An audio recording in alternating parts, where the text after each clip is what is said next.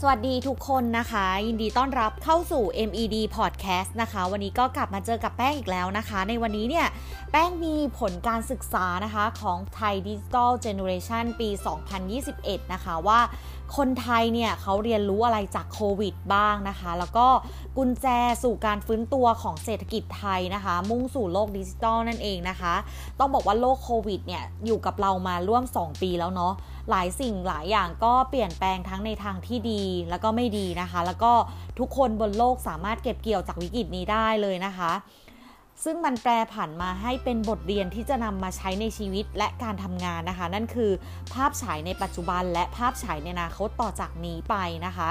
แล้วเราลองมาดูว่าชีวิตในช่วง post covid เนี่ยเราจะต้องดำเนินต่อไปยังไงนะคะ ทั้งนี้เองเนี่ย Sea Group นะคะ ผู้ให้บริการอินเทอร์เน็ตแพลตฟอร์ม ชั้นนำนะคะ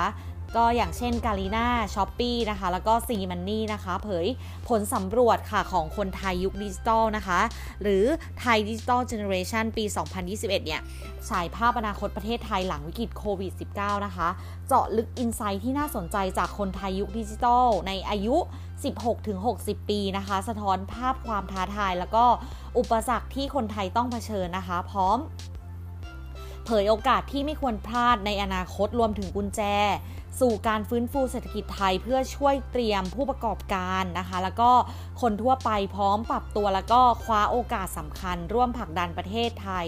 สู่อนาคตแห่งโลกยุคดิจิทัลนะคะ โดยประสานความร่วมมือระหว่างภาครัฐและภาคเอกชนนั่นเองนะคะ โดยที่ดรสันติทานเสถียรไทยนะคะ ซึ่งเป็น Group Chief Economist นะคะของ Sea Group เนี่ยเขายังเปิดเผยว่า การรับมือกับผลกระทบที่เกิดขึ้นอย่างต่อเนื่องกับประเทศไทยอย่างมีประสิทธิภาพจำเป็นต้องอาศัยความร่วมมือจากทุกภาคส่วนนะคะ ด้วยเล็งเห็นความสำคัญของการส่งเสริมให้เกิดความร่วมมือดังกล่าวนะคะ Sea Insights นะคะ หน่วยงานที่รับผิดชอบการวิจัยด้านนโยบายสาธารณะ ภายใต้ Sea Group เนี่ยจึงร่วมมือกับ สภาเศรษฐกิจโลก World Economic Forum นะคะนำเอาศักยภาพด้านความเข้าใจนะคะ ความต้องการ แล้วก็พฤติกรรมของผู้ใช้งานโดยเฉพาะในช่วงการระบาดของโรคโควิด -19 เนี่ยมาวิเคราะห์แล้วก็จัดทำรายงานนี้ขึ้นนะคะ พร้อมขยายฐานผู้ตอบแบบสอบถามเพื่อครอบคลุมกับกลุ่มเป้าหมายนะคะ สะท้อนถึงผลกระทบของโควิด -19 เนาะในกลุ่มคนแต่ละรุ่นต่างกัน ได้แก่คนไทยยุคดิจิทัลอายุ 16-60 ปี ที่เคยใช้บริการดิจิทัลกว่า 80,000 คนจาก 6 ประเทศนะคะ ในภูมิภาคอาเซียนนะคะ พร้อมวิเคราะห์ข้อมูลคนยุคดิจิทัลในประเทศไทย 12,800 คนนะคะ โดยเฉพาะอีกด้วย ในจำนวนนั้นเนี่ย ก็เป็นเจ้าของธุรกิจ MSME นะคะ ก็เป็นทั้ง Micro Small and Medium Size Enterprise นั่นเองนะคะ ประมาณ 2,000 ลายเนาะซึ่งความท้าทายและความเปลี่ยนแปลงจากโควิด -19 เนี่ย ผลสำรวจนะคะไทยดิจิทัลเจเนอเรชัน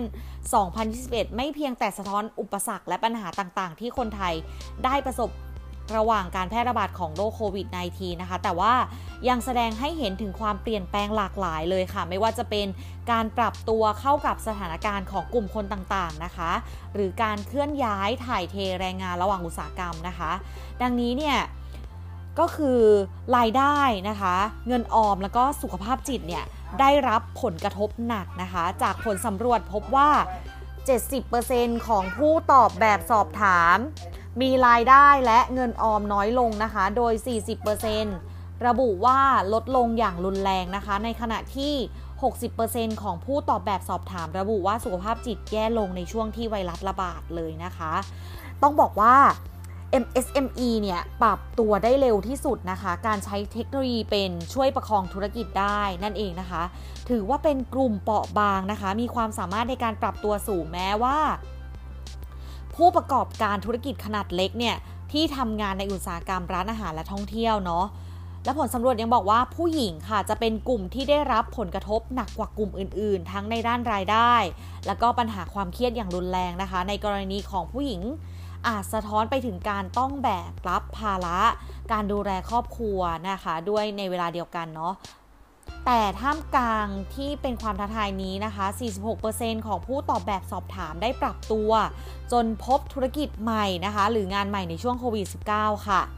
แล้วก็กลุ่มผู้หญิงและผู้ประกอบการ MSME เนี่ย เป็นกลุ่มที่แสดงความสามารถในการฟื้นตัวได้เป็นอย่างดีเลยนะคะ สะท้อนจากการก่อตั้งธุรกิจใหม่นะคะ นอกจากนี้เนี่ยหใน 4 ของ MSME นะคะ ยังช่วยให้เกิดการจ้างงานใหม่ในช่วงนี้อีกด้วยนะคะ แล้วก็ยังเป็นกลุ่มที่แสดง ความต้องการใช้เทคโนโลยีมากกว่ากลุ่มอื่นนะคะ จึงอาจเป็นกำลังสำคัญในการฟื้นฟูเศรษฐกิจอีกด้วยค่ะ แล้วก็ในขณะเดียวกันเนี่ยก็ยังมีข้อสังเกตที่น่าสนใจนะคะ จากผลสำรวจนะคะ ได้แก่บุคคลที่ใช้เทคโนโลยีดิจิทัลเนี่ยมากกว่าจะได้รับผลกระทบด้านเศรษฐกิจทางลบน้อยกว่าค่ะ คิดเป็น 60%ของผู้ที่สูญเสียรายได้นะคะ เมื่อเทียบกับ ผู้ใช้เทคโนโลยีในระดับต่ำนะคะ คิดเป็น 72%นะคะ ของผู้ที่สูญเสียรายได้นั่นเองนะคะ ต้องบอกว่าดิจิตอลเนี่ย คือโอกาสของกลุ่มอุตสาหกรรมนะคะ ความเปลี่ยนแปลงในอุตสาหกรรมเนี่ยในช่วงสถานการณ์โควิดเนี่ยขณะที่อุตสาหกรรมร้านอาหารและการท่องเที่ยวได้รับผลกระทบ แล้วก็มีการจ้างงานลดลง 24%เนี่ยในทางกลับกันนะคะ ภาคการขนส่ง ภาคการเกษตร แล้วก็ภาคเทคโนโลยี โทรคมนาคมมีอัตราการจ้างงานสูงขึ้นค่ะ โดยภาคการเกษตรมีการจ้างงานเพิ่มขึ้น 26%จากแนวโน้มการอพยพ คืนสู่ท้องถิ่นของแรงงานใน เมืองนะคะ จากมาตรการเว้นระยะห่างทางสังคมเนี่ยในขณะที่การเร่งนำเทคโนโลยีดิจิทัลมาปรับใช้ ส่งผลให้ภาคเทคโนโลยีและโทรคมนาคมเติบโตถึง 23%นะคะ รวมถึงภาคการขนส่งนะคะ ที่ได้รับอนนิสงเชิงบวก จากการเติบโตอย่างก้าวกระโดดนะคะ ของธุรกิจอีคอมเมิร์ซนะคะ ส่งผลเติบโตถึง 29%นะคะ ดังนั้น หากแรงงานเนี่ยได้รับ การส่งเสริมทักษะดิจิทัลนะคะ อาจช่วยให้สามารถคว้าโอกาสในตลาดแรงงานนะคะ จากภาคธุรกิจที่ต้องการแรงงานที่มีทักษะดังกล่าวก็ได้นะคะนะคะทีนี้ผลสำรวจนะคะ สะท้อนให้เห็นว่าเทคโนโลยีเนี่ยจะมีบทบาทสำคัญในการขับเคลื่อนเศรษฐกิจไทยในอนาคตนะคะยังไงนะคะเขาบอกว่า 62%ของคนไทยเผยความต้องการ ใช้เทคโนโลยีในชีวิตประจำวันมากขึ้นนะคะ 86%มองว่าเทคโนโลยีดิจิทัลนะคะ จะมีบทบาทสำคัญในการฟื้นฟูเศรษฐกิจ โดยเฉพาะในหมู่กลุ่มเปราะบาง เช่น MSME นะคะ แล้วก็ผู้หญิงนั่นเองนะคะจากการวิเคราะห์ข้อมูลนะคะ พบแนวทางการขับเคลื่อนประเทศสู่อนาคตดังนี้นะคะ คือ 1. นะคะการต่อยอด การเงินดิจิตอลนะคะ การศึกษาชี้ให้เห็นว่าคนไทย 65%นะคะ มีการใช้ digital payment นะคะ มากกว่าค่าเฉลี่ยในภูมิภาคที่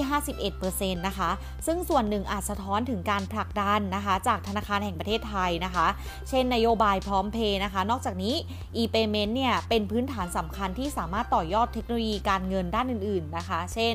สินเชื่อดิจิตอลเนาะที่สามารถทำให้ผู้ที่ขาดหลักประกันเข้าถึงเงินทุนได้นะคะ โดยผู้ตอบแบบสอบถามส่วนใหญ่นะคะ หรือ 53%ต้องการเห็นการใช้เทคโนโลยีดิจิทัลในบริการเหล่านี้มากขึ้นนะคะ โดยเฉพาะในหมู่ MSME ค่ะ ที่อาจยังเข้าไม่ถึงแหล่งเงินนะคะ มี 76%แสดงความต้องการใช้เทคโนโลยีดิจิทัลนะคะ ในการทำธุรกรรมการเงินเนี่ยและ 66%ค่ะ ต้องการ ให้บริการสินเชื่อและการเข้าถึงแหล่งเงินทุน มีความเป็นดิจิทัลมากขึ้นนะคะ ข้อ 2 ค่ะเขาบอกว่าลดความเหลื่อมล้ำในการเข้าถึงเทคโนโลยีนะคะ เพื่อลดและป้องกันการเกิดความเหลื่อมล้ำในการเข้าถึงเทคโนโลยีเนี่ยเราจำเป็นต้องแก้ปัญหาเรื่องการเข้าถึงอินเทอร์เน็ต ทักษะดิจิทัลนะคะ และประเด็นเรื่องความปลอดภัยในโลกออนไลน์ ซึ่งสะท้อนมาจากผลสำรวจที่พบว่า 48%นะคะ คือปัญหาใหญ่ที่สุดสำหรับคนไทยที่เพิ่งเริ่มใช้เทคโนโลยีดิจิทัลมักจะเกี่ยวข้องกับ ทักษะและความรู้เรื่องดิจิตอลนะคะ 41%คือปัญหาสัญญาณอินเทอร์เน็ตไม่ดีนะคะ 38%คือปัญหาเรื่องที่ ที่อุปกรณ์แพงนะคะ หรือขาดอุปกรณ์นะคะ 35%นะคะคือปัญหาที่ผู้ที่ใช้เทคโนโลยีบ่อยอยู่แล้วเนี่ยมีความกังวลเกี่ยวกับราคาที่สูงนะคะ แล้วก็คุณภาพที่ต่ำของอุปกรณ์ดิจิตอลนะคะ 34%นะคะคือปัญหาราคาที่สูงนะคะ และคุณภาพที่ต่ำของอินเทอร์เน็ตนะคะ แล้วก็ 33%นะคะคือปัญหาเรื่องความปลอดภัยในโลกออนไลน์นั่นเองนะคะ ข้อที่ 3 คือใช้วงล้อแห่งการใช้เทคโนโลยีดิจิทัลให้เป็นประโยชน์นะคะ รัฐและเอกชนเนี่ยอาจมีบทบาทสำคัญในการร่วมมือกันสร้างวงจร บวกในการใช้เทคโนโลยีดิจิทัลให้กับผู้ที่อาจยังไม่คุ้นเคยกับโลกออนไลน์นะคะ เช่น การพ่วงนโยบายกระตุ้นเศรษฐกิจกับการส่งเสริมการใช้เทคโนโลยีดิจิทัลต่างๆ มากขึ้นนะคะ โดยรายงานนี้เนี่ยพบว่า 79%ของผู้ที่ได้มีโอกาสลองใช้เทคโนโลยีจนตระหนักถึงประโยชน์แล้วเนี่ย อาจเกิดวงจรบวกที่ทำให้ยิ่งต้องการเรียนรู้เพื่อใช้เครื่องมือดิจิทัลมากยิ่งขึ้นนะคะ ในทางกลับกันนะคะสำหรับผู้ที่เพิ่งเริ่มใช้ดิจิทัลเนี่ยจะมีความต้องการใช้เทคโนโลยีดิจิทัลมากขึ้นเพียง 28%เท่านั้นนะคะ การพบอุปสรรคเพียงเล็กน้อยอาจทำให้การเรียนรู้ใช้เทคโนโลยีหยุดชะงักได้นะคะข้อที่ 4 คือการพัฒนา digital ambassador นะคะ คนไทยจำนวนมากเรียนรู้การใช้เทคโนโลยีดิจิทัลจากกันและกันในช่วงโควิดนี้นะคะ ซึ่งเป็นโอกาสอันดีนะคะ ที่ควรสนับสนุนให้มีการถ่ายทอดทักษะดิจิทัลซึ่งกันและกันนะคะ ทั้งในรุ่นเดียวกันแล้วก็ข้ามรุ่นเนาะ โดยรายงานพบว่าบางครั้งเนี่ยดิจิทัลแอมบาสเดอร์นะคะ หรือผู้ที่เป็นตัวแทนในการสอนการใช้งานดิจิทัลให้ผู้อื่นเนี่ย อาจไม่จำเป็นต้องเป็นกลุ่มคนในรุ่นใหม่เสมอไปนะคะ เพราะพบว่ากลุ่มคนอายุ 31-40 ปีเนี่ย คิดเป็น 37%นะคะ แล้วก็ 41-50 ปีนะคะ 36%นะคะ ได้มีบทบาทในการถ่ายทอดทักษะการใช้งานเครื่องมือดิจิทัลใหม่ๆ มากกว่ากลุ่มอื่นนะคะ อาจมีสาเหตุจากช่องว่างระหว่างวัยนะคะ ผู้เรียนและผู้สอนที่น้อยเนาะ และกลุ่มนี้นะคะมีความเข้าใจทั้งโลกยุคอนาล็อก และโลกดิจิทัลนะคะทำให้สามารถอธิบายเข้าใจง่าย และการสื่อสารมีประสิทธิภาพมากกว่านะคะ ข้อที่ 6 คือ อนาคตโลกหลังโควิด -19 ในมุมมองของคนรุ่นดิจิตอลนะคะ ในขณะที่ผู้ตอบแบบสอบถามคนไทยส่วนใหญ่ เชื่อว่าสถานการณ์โควิด -19 เนี่ย จะสิ้นสุดลงภายใน 2 ปีนะคะ แต่ว่าผู้ตอบแบบสอบถามอีก 40%นะคะ มองว่าสถานการณ์นี้เนี่ยอาจคงอยู่ในระยะยาวค่ะ และ 60%มองว่าโลกหลังสถานการณ์โควิด -19 จะเปลี่ยนแปลงไปอย่างมากเลยนะคะ อาจส่งผลให้คนไทยเนี่ย ตระหนักถึงความสำคัญของเทคโนโลยีในการฟื้นฟูเศรษฐกิจนะคะ แล้วก็เล็งเห็นบทบาทของทักษะที่จะช่วยรับมือกับความเปลี่ยนแปลงดังกล่าวนะคะ จึงยกให้ทักษะการใช้เทคโนโลยี เป็นทักษะที่สำคัญมากที่สุดในอนาคตนะคะ แล้วก็ในขณะเดียวกันเนี่ยคนไทยกังวลต่อความเสี่ยงที่จะเกิดวิกฤตเศรษฐกิจอีกครั้งมากที่สุดนะคะ 63%นะคะ ตามมาด้วยความกังวลต่อการเกิดโรคระบาดและลอกใหม่ ก็คือ 49%นอกจากนี้นะคะ คนไทยยุคดิจิตอลยังมีมุมมองต่ออนาคตโลกหลังโควิด -19 ดังนี้ค่ะโอกาสสำคัญจากการคำนึงถึงสุขภาพกายและจิตใจนะคะ 39%ของคนไทย มองว่าการพัฒนาด้านสาธารณสุขนะคะ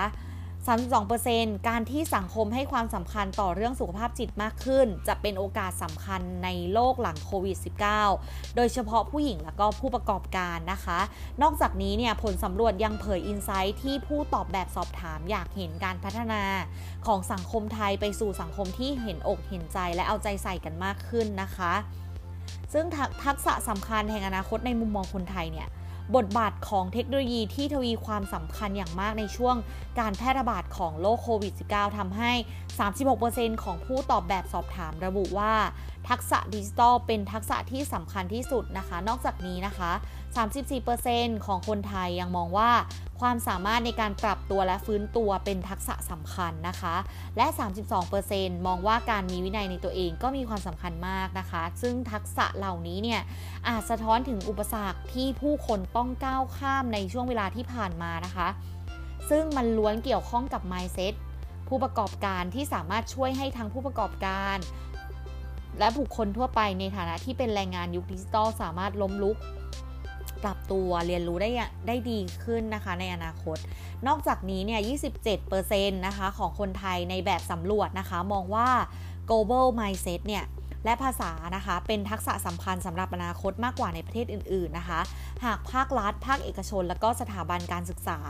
ส่งเสริมรูปแบบการศึกษา หรือการทำงานที่เปิดโอกาสให้ได้สัมผัสประสบการณ์ต่างประเทศ และเปิดโลกทัศน์ใหม่เชื่อมโยงกับโลกมากขึ้นนะคะ อาจส่งผลบวก ต่อการพัฒนาทักษะที่มีความจำเป็นในอนาคตนะคะในทางตรงกันข้ามเนี่ยกลุ่มตัวอย่างส่วนใหญ่นะคะ กับไม่มั่นใจว่า ตนมีความพร้อมในแต่ละทักษะที่ระบุว่ามีความสำคัญนะคะ โดยให้คะแนนความเชี่ยวชาญต่ำกว่า 50%นะคะ เป็นส่วนใหญ่นะคะ โดยเฉพาะอย่างยิ่ง